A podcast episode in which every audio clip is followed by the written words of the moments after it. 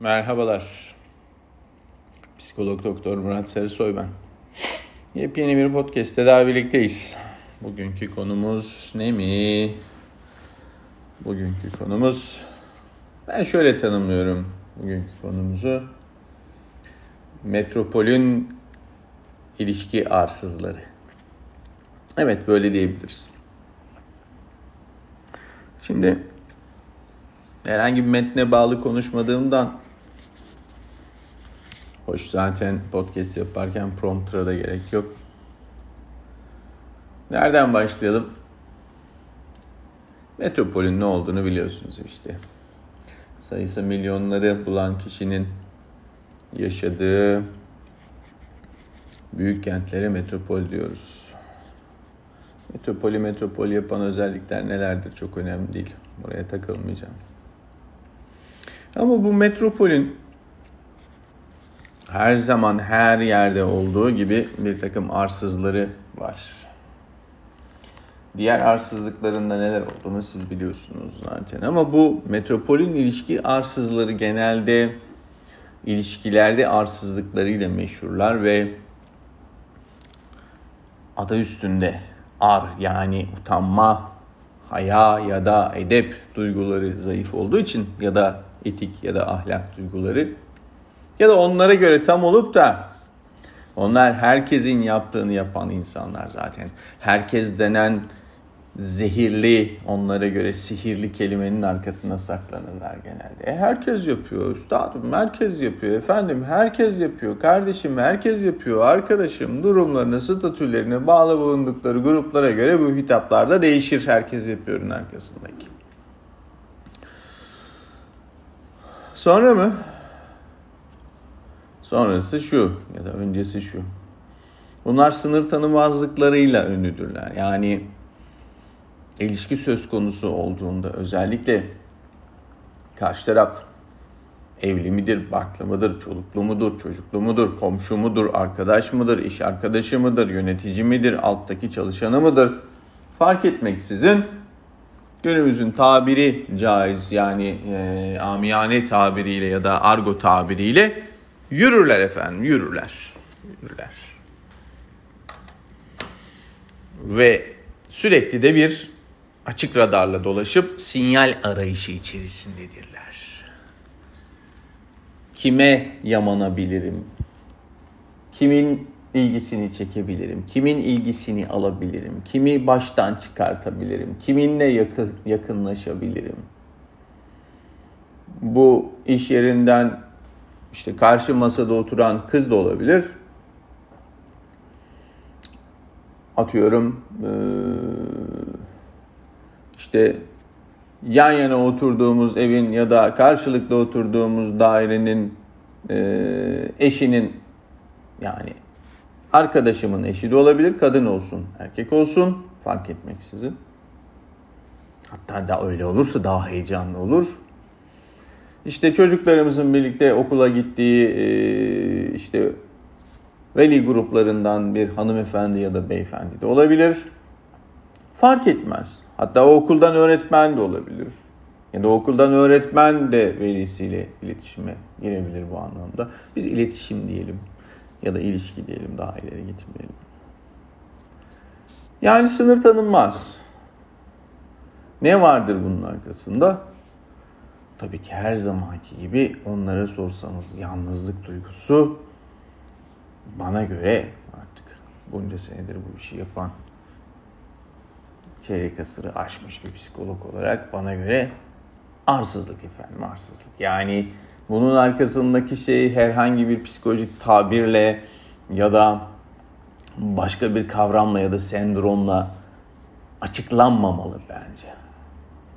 Aslında fevkalade açıklayabilirim buna bir sendrom yakıştırabilirim ya da bunun bir takım bağlantılarının olduğunu düşünebilirim ya da bunları size burada zikredebilirim ama ben bunu bu şekilde açıklamak istiyorum. Arsızlık, ilişki arsızlığı. Yani tatminsizliğin ya da egonun tavana çıktığı andayız o noktada. Bu noktada.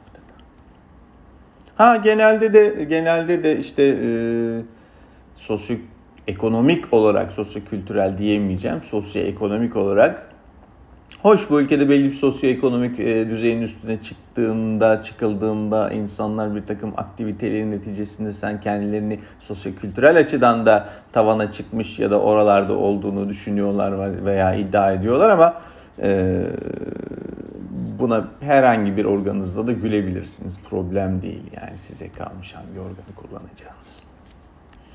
Yani sosyoekonomik açıdan belli bir noktaya çıkmış ee, yeni çağın tabiriyle parayı bulmuş.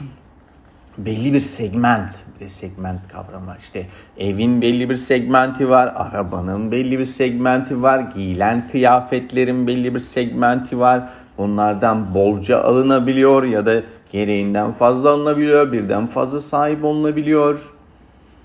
Bunun yarattığı egoyla artık ben bunların içine daha neler doldurabilirim bu arabanın içerisinde, daha neler yapabilirim bu evin içerisinde, daha neler yaparım ya da cebimde artık genele göre daha fazla olan parayı nasıl değerlendirilebilirim neticesinde ya da bunun tatminsizliği neticesinde bu küçük burjuva tabi edebileceğimiz grubun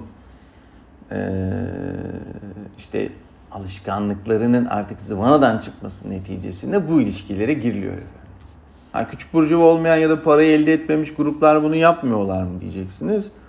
Ha, tabii ki yapıyorlar ama temel olarak ateşleyici bu bahsettiğim grup. Çünkü bu gruba özenen grupların özellikle ya da kişilerin böyle şeylerin peşine daha sık düştüğünü görüyorsunuz. Özellikle sosyal medyanın kolaylaştırıcı etkisi nedeniyle artık bu işlerin iyiden iyiye zıvanadan çıktığını görüyorsunuz. Yoksa onların gözünde alt tabaka diye takip e, tabir edilebilir sosyoekonomik düzeyi düşük gruplarda da bu var. Fabrikada e, mustabaşı ile işçi arasında da bunlar yaşanıyor. Ya da işte bu bahsettiğim gruba göre kenar mahalle diye tabir edilen grupların içerisinde ya da kişilerin içerisinde de bunlar yaşanıyor. Ama bir özenme durumu var. Madem onlar yapıyor biz de yaparız. Herkes yapıyor ben de yapabilirim yani. yani sonuçları yani sonuçları belli. Sonuçlarını biliyorsunuz zaten. Sonuçları ne? Sonuçları ne? Sosyal medyada, medyada, gazetelerde, haberlerde okuyorsunuz. İşte aşk cinayetleri, namus cinayetleri, ondan sonra ortada kalan çocuklar, boşanmalar. Sonuç mu?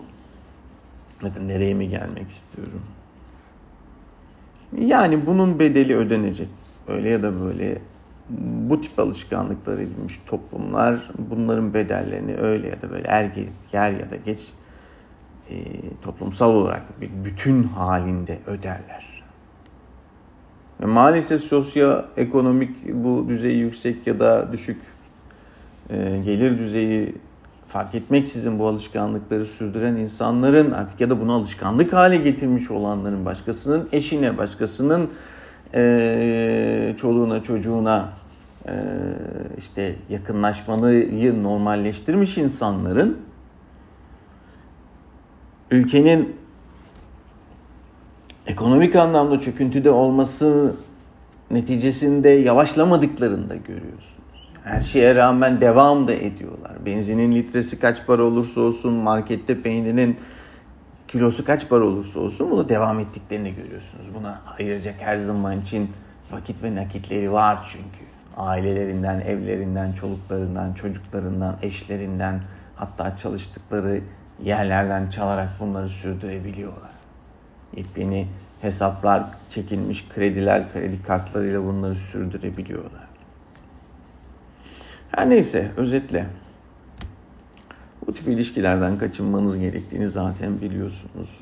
Benim size söylememe gerek yok. Aa, ahlakçı mıyım?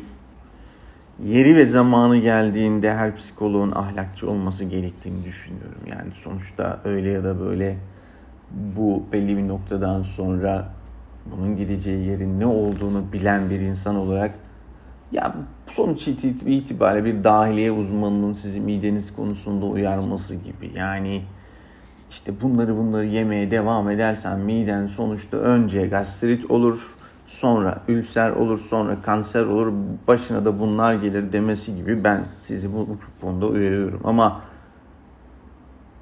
midesiz grubun zaten bu tip uyarıları dikkate alacağını düşünmüyorum. Sevgiyle kalın, mutlu kalın, huzurlu kalın, ışıklı kalın. Kendinize iyi bakın, hoşçakalın.